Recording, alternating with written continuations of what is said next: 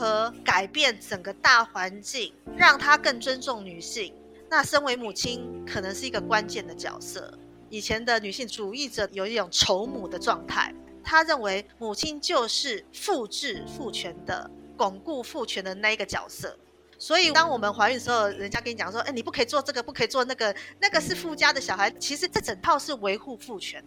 所以，男性参与了我们一起的亲职，他不再只是母职了。他参与亲职的时候，他就可以去思考这整个社会环境的制度有多么的阻碍男性参与亲职，多么的要女性专注于亲职这件事情。这样子两个达到共识，然后再去处理的时候，我觉得家庭就有非常多的可能性。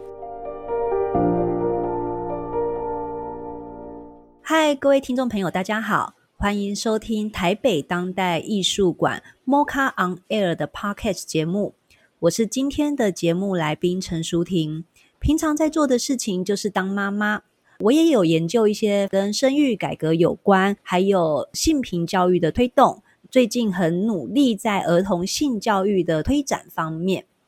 大家好，我是汪小青，平常主要做的是关于女性自觉。特别是母职议题的呃艺术创作与研究，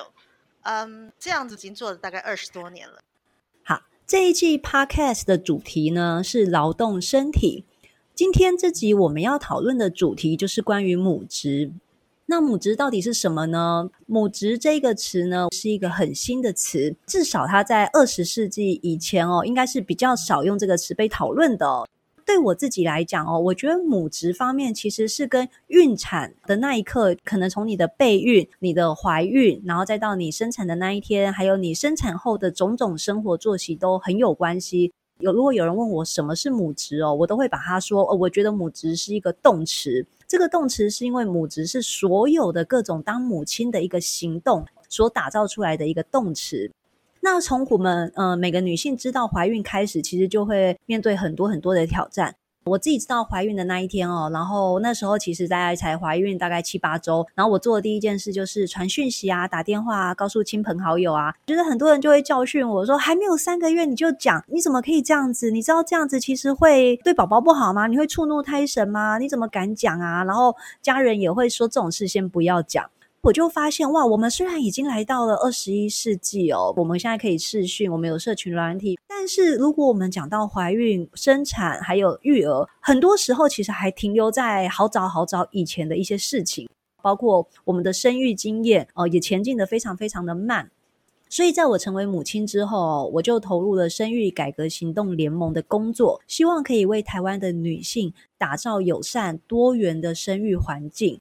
在我投入生动盟的工作之前，其实我两个孩子都是居家生产，然后我是找助产师到我家为我做产检啊、接生啊，然后包括后续的新生儿筛检跟母乳哺育，都是由助产师来协助我，所以我可能是台湾非常少数哦，得到一个专业女性一对一连续照顾，完成我的孕产过程的女性。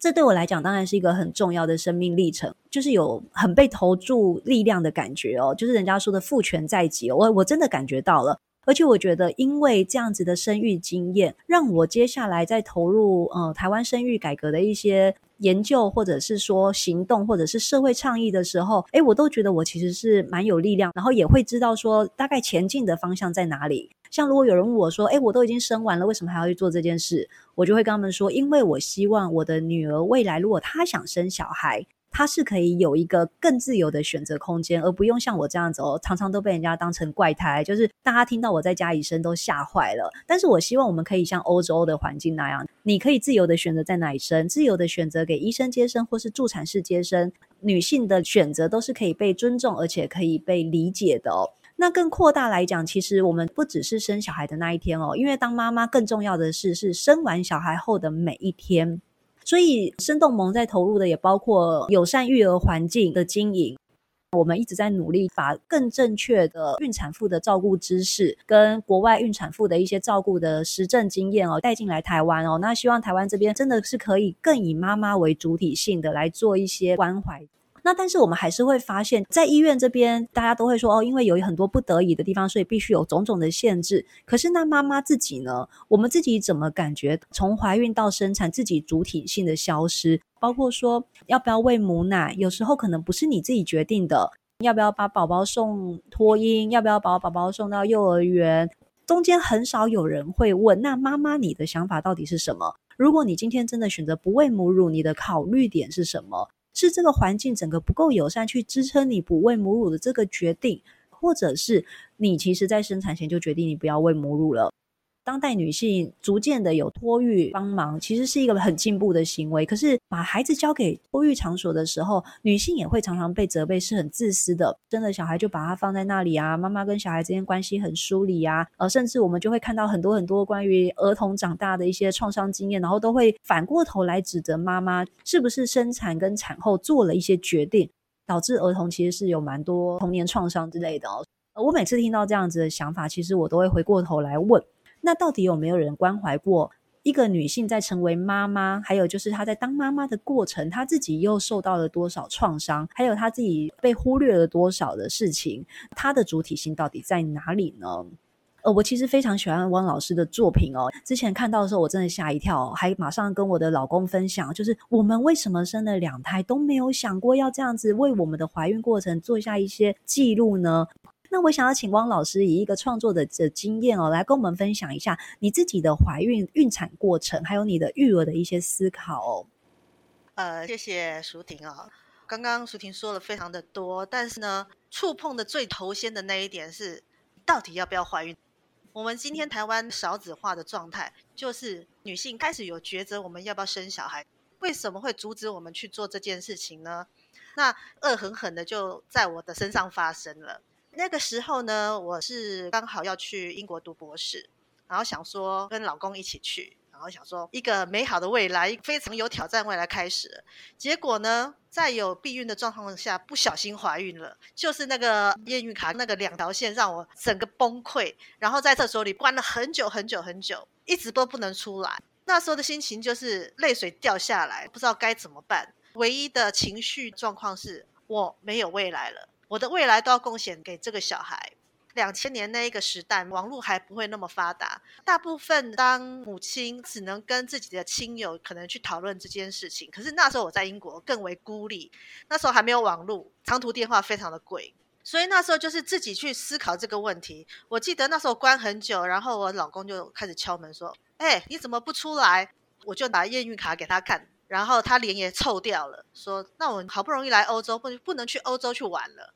这个男性跟女性面对生产、面对怀孕的一个状况是差很大。然后我就想说，以前在戏剧里面，怀孕的人都会好高兴，跟丈夫说：“我怀孕了。”然后两个人抱在一起飞呀，一副很温馨的样子。这情况完全没有在我身上出现。我相信在非常多的艺术家身上也没有发现。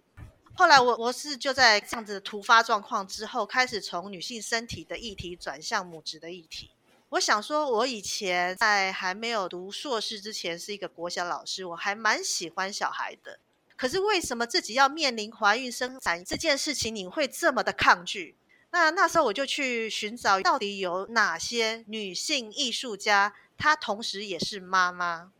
然后惊讶是非常难找到，在文学上还可以找得到，在视觉艺术上非常少人做这件事情。那这等于告诉我们，一个非常重视自我的艺术家，他要面临到社会期待你失去自我，因为你要牺牲自我，成为家庭后面的一个扶持者。他不能够有自己的 identity，他要相夫教子，要放弃自己的时间，用自己的身体去劳动养育这个家庭。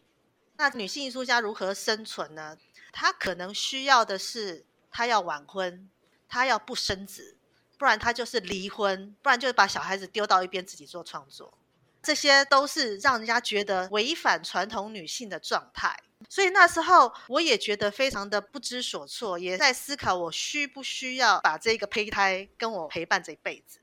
可是那时候我在想说，我连搭一只蟑螂或者是一只蚂蚁，我都会觉得好难过，而且我又是那么喜欢小孩子的，为什么会这样？感觉非常的不好。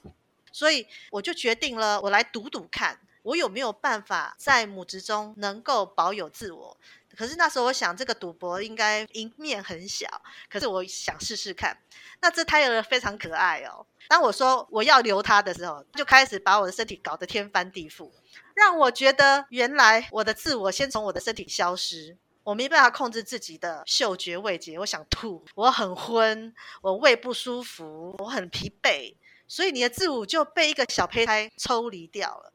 好可怕，女生好辛苦。以前被月经折磨，现在要被一个胚胎夺取自己的自我。所以呢，那时候我唯一可以做的事情是，我请我老公拿着相机拍我很悲惨的样子，因为我想要记录我是怎么失去我自己。这样子的过程之中，我发现我的自我因为把它拍下来，而可以去看到自我是怎么样子。然后我更体会怀孕这个过程中，什么是身体带来的失去自我，什么是社会带来的失去自我，什么是历史价值带来的失去自我。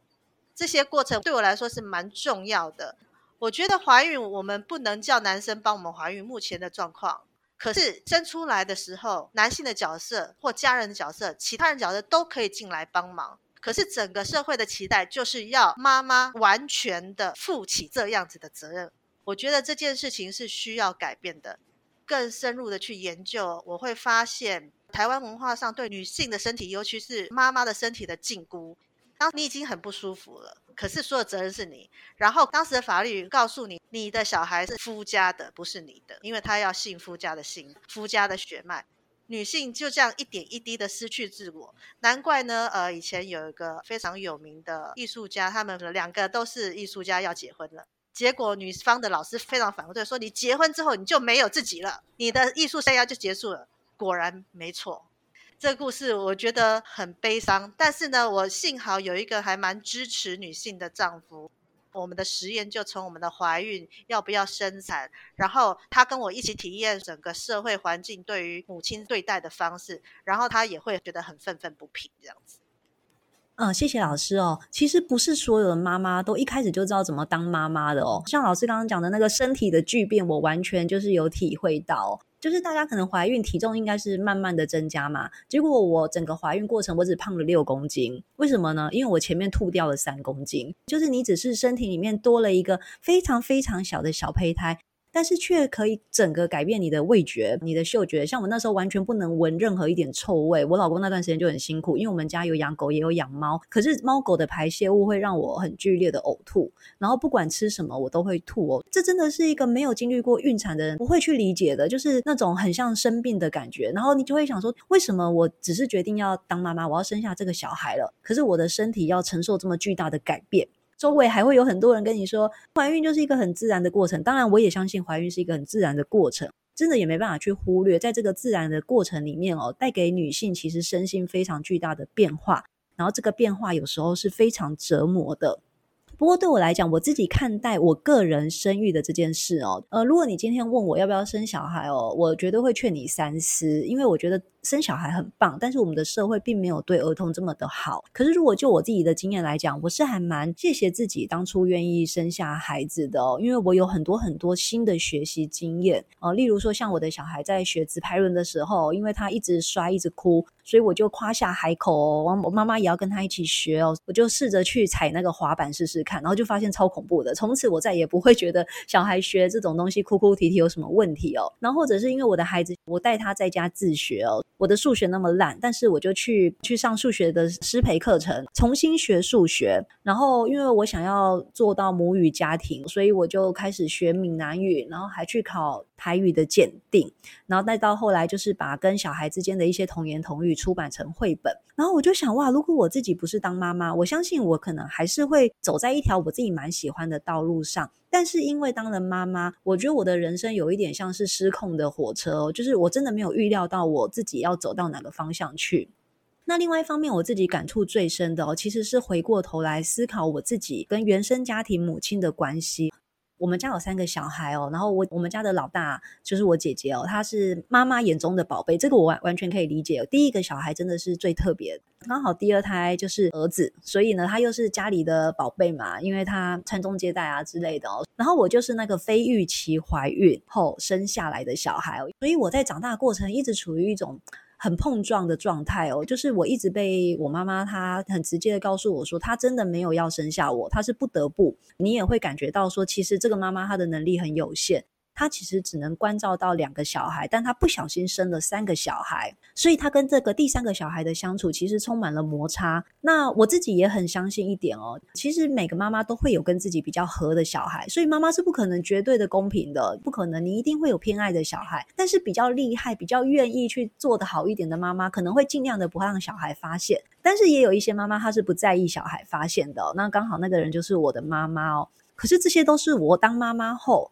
我才逐渐有所体悟的。在我还没有当妈妈之前哦，我我自己是没有办法想通这件事，所以我跟我妈妈之间的关系非常的紧张。只要例如说我大学毕业，或者是呃，例如我们我得到了某个工作上的成就，或者是说我呃我结婚啊，我升职啊，我都一直有一种他好像。并不乐见于我发生了一件好事的感觉，但以前我是不懂的。可是当我自己成为妈妈后，我开始去用妈妈的角度看一个家庭，看我的孩子，我才比较理解他的一些想法跟他的一些思维，我才能够理解原来妈妈的这个角色，她的能力是很有限的，她的爱也是有限的，因为她可能就只是用她唯一可以想到的方式去给小孩爱，然后她那个给爱的方法可能反而是很伤害人，所以。我觉得，因为我自己当妈妈，能够有这些思考，然后也渐渐的跟自己的原生家庭妈妈拉出了一个安全距离，所以我的心理有比较恢复健康一点哦。可是相较之下，我觉得也许没有当妈妈的孩子比较难走到这一步哦。像呃，我哥哥他虽然也是当爸爸，但是我觉得他可能因为不是生在妈妈的这个角色，所以我有时候我看他还蛮辛苦，他好像还没有办法完全去理解，就是。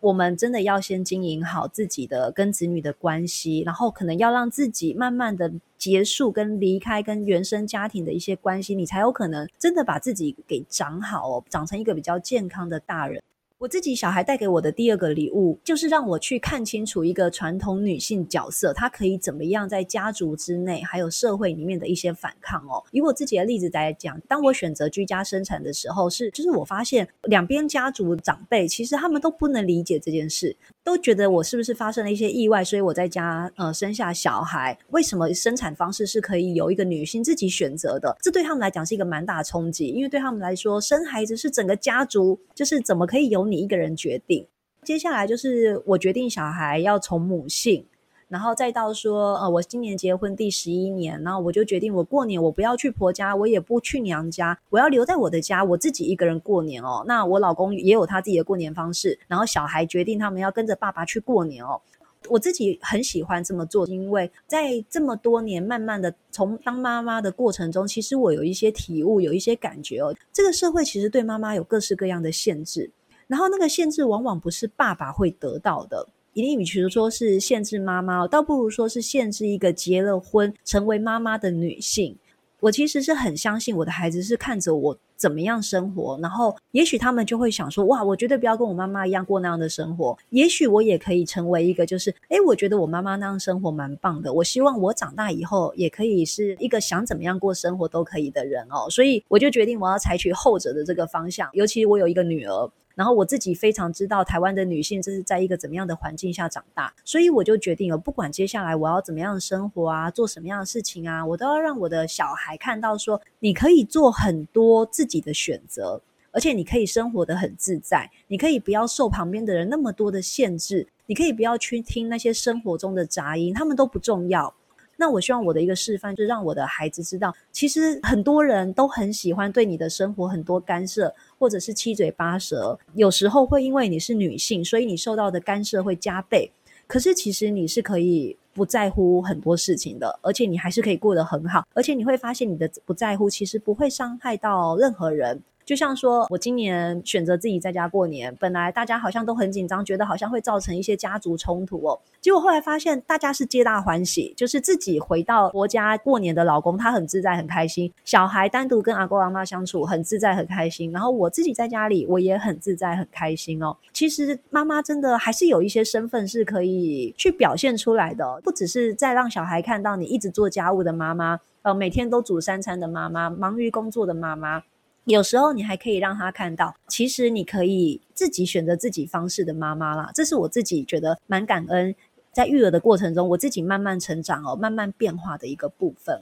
那除了我们跟原生家庭关系的定义啊，其实我跟我伴侣的关系也一直在变化哦。尤其就是我，我真的也是看着他从一个蛮传统的家庭中结婚，然后自己成为爸爸，然后他怎么样的去学习担任父职的这个角色。嗯，他们家刚好是三个儿子哦，所以他其实没有什么机会，就是参与家务。可是当他成为爸爸之后，我觉得我真的是看到一个男性的成长。像我们老大就是两岁的时候，他就跟公司请了育婴假。那当大家可能会以为想说，哎，你是不是很想放假？你很想偷懒哦？可是他当时候给我的那个说法是，他觉得很愤慨，为什么这个社会要剥夺一个男性成为爸爸的机会？如果说亲职这么的好玩，他每天看我跟我儿子在家这么开心，我们又出门去玩，然后又在家里嗯、呃、玩东玩西的，然后我跟小孩的关系很亲密，他就想为什么他不能有这样子的角色，有这个机会哦？然后再到说，诶，我生了第二胎，呃，我两胎都是他帮我坐月子，自己亲自的来照顾新生儿哦，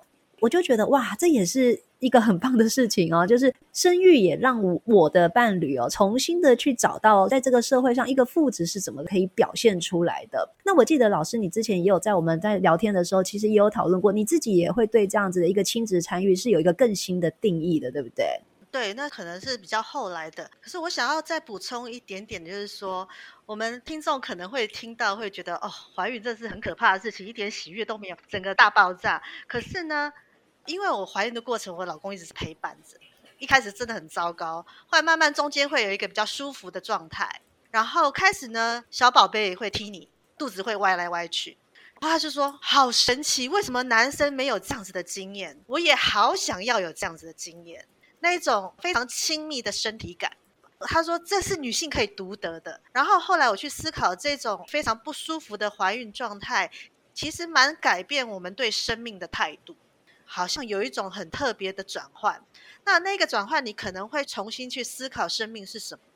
你可能会想得更远，或想得更明白生跟死之间的关系。那时候我的老公会觉得这个整个过程他都可以参与，可是身体感就完全没办法。这让我回想到有一个女性艺术家说，如果今天我们不是在父权底下去谈生产这件事情的时候，她一定会赞颂这些痛，赞颂这些很美妙的事情。呃，我从我老公的身上，我会发现，当我们去认真面对一个生命，或者是我们自己的身体感的时候，其实是一个可以赞颂的。那个痛当然是很令人受不了的事情，可是那个剧烈疼痛也让你知道生命是真的非常可贵的。我相信，为什么有当过母亲的生命韧性会很高，可能他经历的深层的一个身体的感觉哦。再来谈，我听淑婷讲讲，我就非常的开心。其实台湾的两性教育真的是非常非常的进步。我觉得我那时候我是蛮异类的人，怎么会有这种女性思考啊？然后我老公也是异类，可能因为我老公也是一个艺术家，所以他会觉得这些经验很重要。有一个女性主义者，她有谈到一件事情：我们如何改变整个大环境，让她更尊重女性？那身为母亲，可能是一个关键的角色。以前的女性主义者有一种仇母的状态，仇恨母亲的状态。她认为母亲就是复制父权的、巩固父权的那一个角色。所以，当我们怀孕的时候，人家跟你讲说：“哎，你不可以做这个，不可以做那个，那个是夫家的小孩。”其实这整套是维护父权。可是我也很开心，就听到淑妮她在自己家中做了一些为女性自己感到舒服的状况的一个改变，然后想要在她的当下去做改变。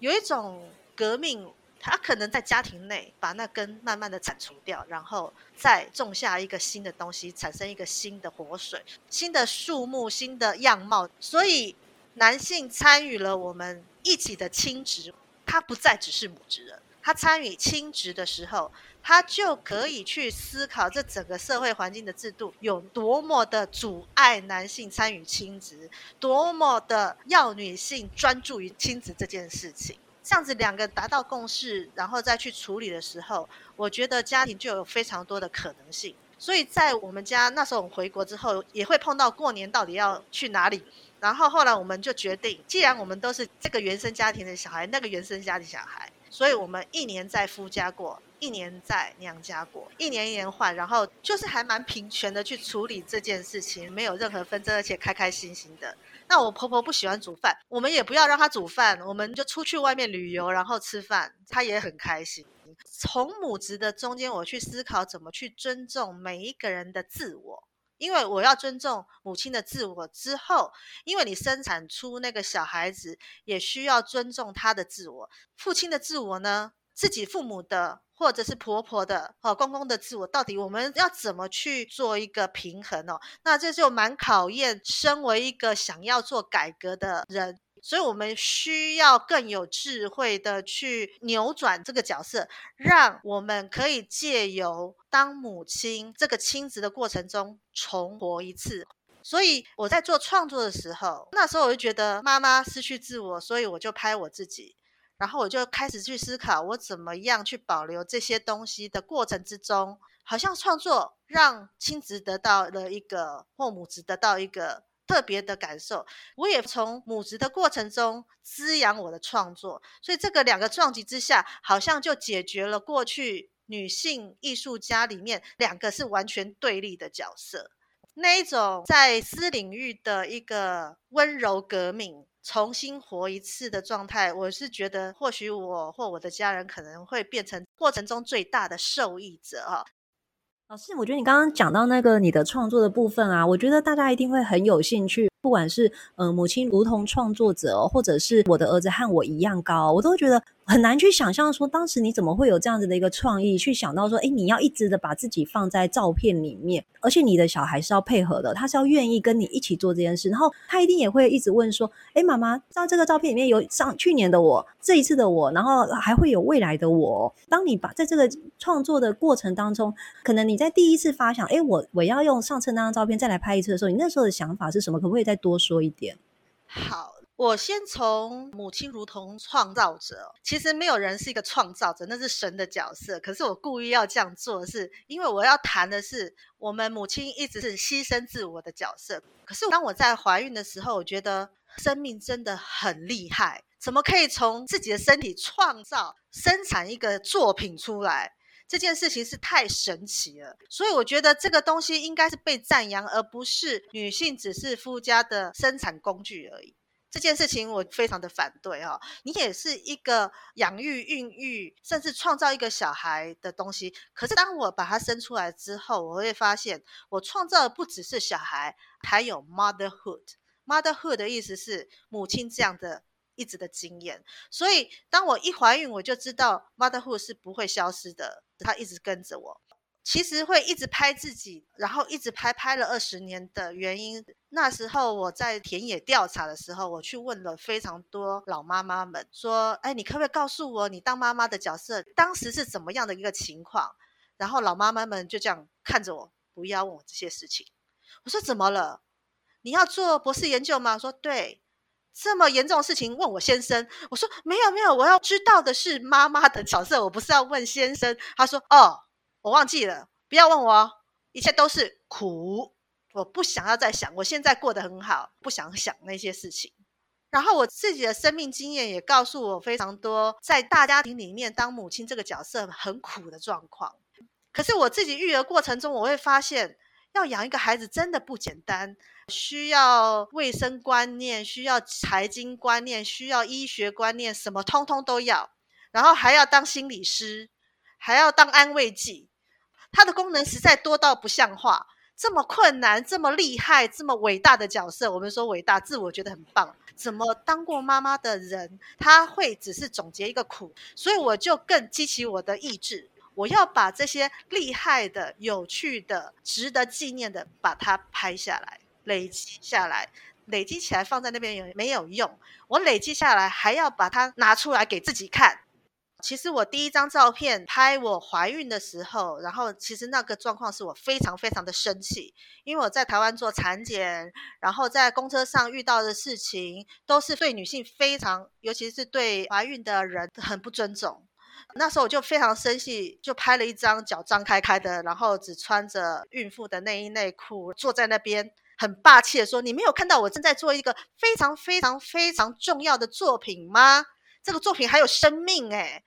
然后我还在我肚子上签名说 “My belly, my baby” 这样子非常霸气的样子。有人会说：“你干嘛那么霸气？”我就说：“其实是我脚水肿合不起来啊。”可是那时候我真心觉得我需要给自己一个鼓励，所以我生完小孩之后，我就把这张图放得非常的大，那时候最大的一张，他们说是叫 life size，然后我还给他画一个椅子，给自己一个宝座。那我就在这个很大张的照片底下就开始我的母子的生活，然后就觉得好好玩哦。那时候他在我的肚子里面，现在他在我手上，我看到时间的对话，所以那一次我就想要去做。我在那个旧的那张大的之前，我再拍一张，我会觉得那时候深深体会到一个累积。当我隔一段时间在他前面再拍一张，这样子是不是很像时光隧道画中画，把母亲的累积通通收集在一个画面里面？然后因为我发现了妈妈的创造力不只是生小孩。他的日常，他的所有东西都还蛮有创造力。小孩子哭，你要怎么样惹他笑，就是一个非常有创造力的工作。当我知道这些事情的时候，我就想要把我们这期间，可能我跟我儿子一起有创造力的事情，把它展现出来。因为我要的是那个行动。母亲非常多的行动是非常有创意的，所以就大概每隔一年多或一年就开始去拍，让妈妈的自我史出现了。一开始最重要是告诉自己，我真的有累积，我千万不要把自己这么厉害的事情把它忽略了，把它以苦来终结。我要翻转这些事情，所以这些事情呢，就创造了我到目前还一直在拍《母亲如同创造者》这个系列，然后它非常的生活，也非常的丰富。第二件作品，我的儿子跟我一样高，其实是一个偶然的机会。他会走路了，在院子的矮墙上，我就把它放上去，然后他竟然跟我一样高，然后在那边走，好开心。然后我就赶快叫我老公拿着普通的相机，就帮我拍一张这样子。那是我们非常日常的家庭照，可是这个家庭照引发我一个非常大的刺点，因为呢，跟自己妈妈一样高，或跟自己爸爸一样高的这个游戏，我小时候也常常在玩。那时候就是很兴奋，当大人好好。可是，一旦当我所谓的从女孩变成女人的时候，我就觉得一切都不一样了。像我们青春期的时候，我是读女中，那时候金华女中，校训是温良恭俭让，然后校长还特别在新生训练说，女人就是要让，让我这样非常惊讶，为什么男人不要让？之后就会发现，处处女人都在让，让我觉得长大非常不好。在这方面，我也发现男生也好不到哪里去，因为男生被要求不能柔弱，不能哭，一定要负担起家里的责任。其实男人过得也很苦，所以当我发现我们想要所谓的平等的时候，我们需要花一些努力。譬如说，他想要看到妈妈的视线，他需要努力，我们一起找到一个地方，让我们一样高。所以我就开始跟我儿子玩这个游戏。他常常跳到一个地方，然后没有高就算了；再跳到那个地方，然后有高，很开心这样子。然后我们就拍下一张这个纪念，用行动的方式告诉我的孩子，其实平等得来不易。我们互相要在对方的位置上去思考一些事情，因为你有行动，你跟小孩子可能更容易聊天，更容易体会。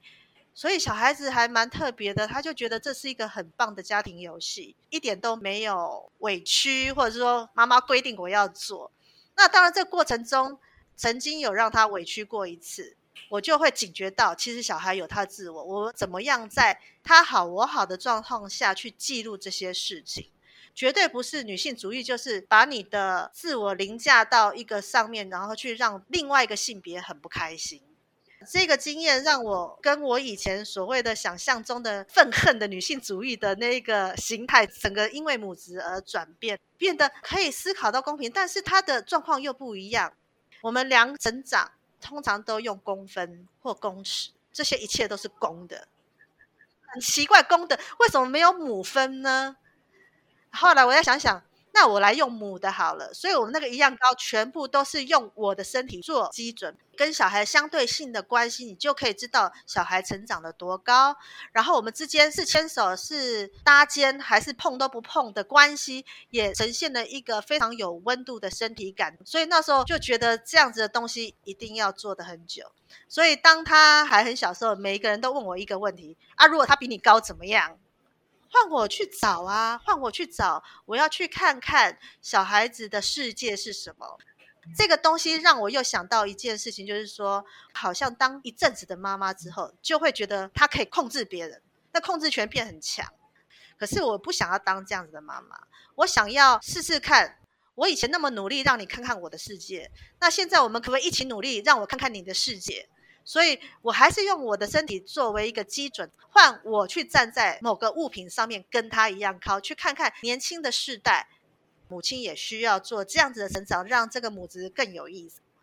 我觉得老师你的分享真的很好玩。不只是你的创作主导，其实你的小孩当下的一些反应，他的表现，他也造就了这个作品的一部分哦。那我觉得就是因为母职有这么大的变通性，然后我们又可以赋予这个身份充满弹性，而且过程中其实所有的女性都一直在学习，然后不断调整自己的状态，而且时时在自我怀疑哦。所以母亲之间，其实女性之间的互助，我觉得也是蛮重要的啦。那像生动萌，其实。我们就是在提供这方面的资讯跟连接。这几年我们一直在做产前的生产教育的工作坊、产后支持的工作坊，然后去让更多的女性知知道说，其实你整个孕产过程是可以被支持的，然后被尊重的，然后孕产是可以被讨论的。然后这两年我们是跟呃台大的学生一起去设计一个真正以女性为本位的孕产手册设计。那我们之前在母亲节的时候，我们还会找心理师，然后办一场就是妈妈的黑暗心理的聚会，结果妈妈都超欢迎的，妈妈都超喜欢，因为他们觉得，与其一直去赞扬妈妈有多好，母职有多伟大，他们更希望有一个场合是让所有的妈妈讲出自己在母职的过程中的各种抱怨、不安、各种怀疑跟各种觉得自己失去的部分哦。好，那今天的讨论就差不多要到这里了，谢谢大家的收听喽，大家再见，拜拜。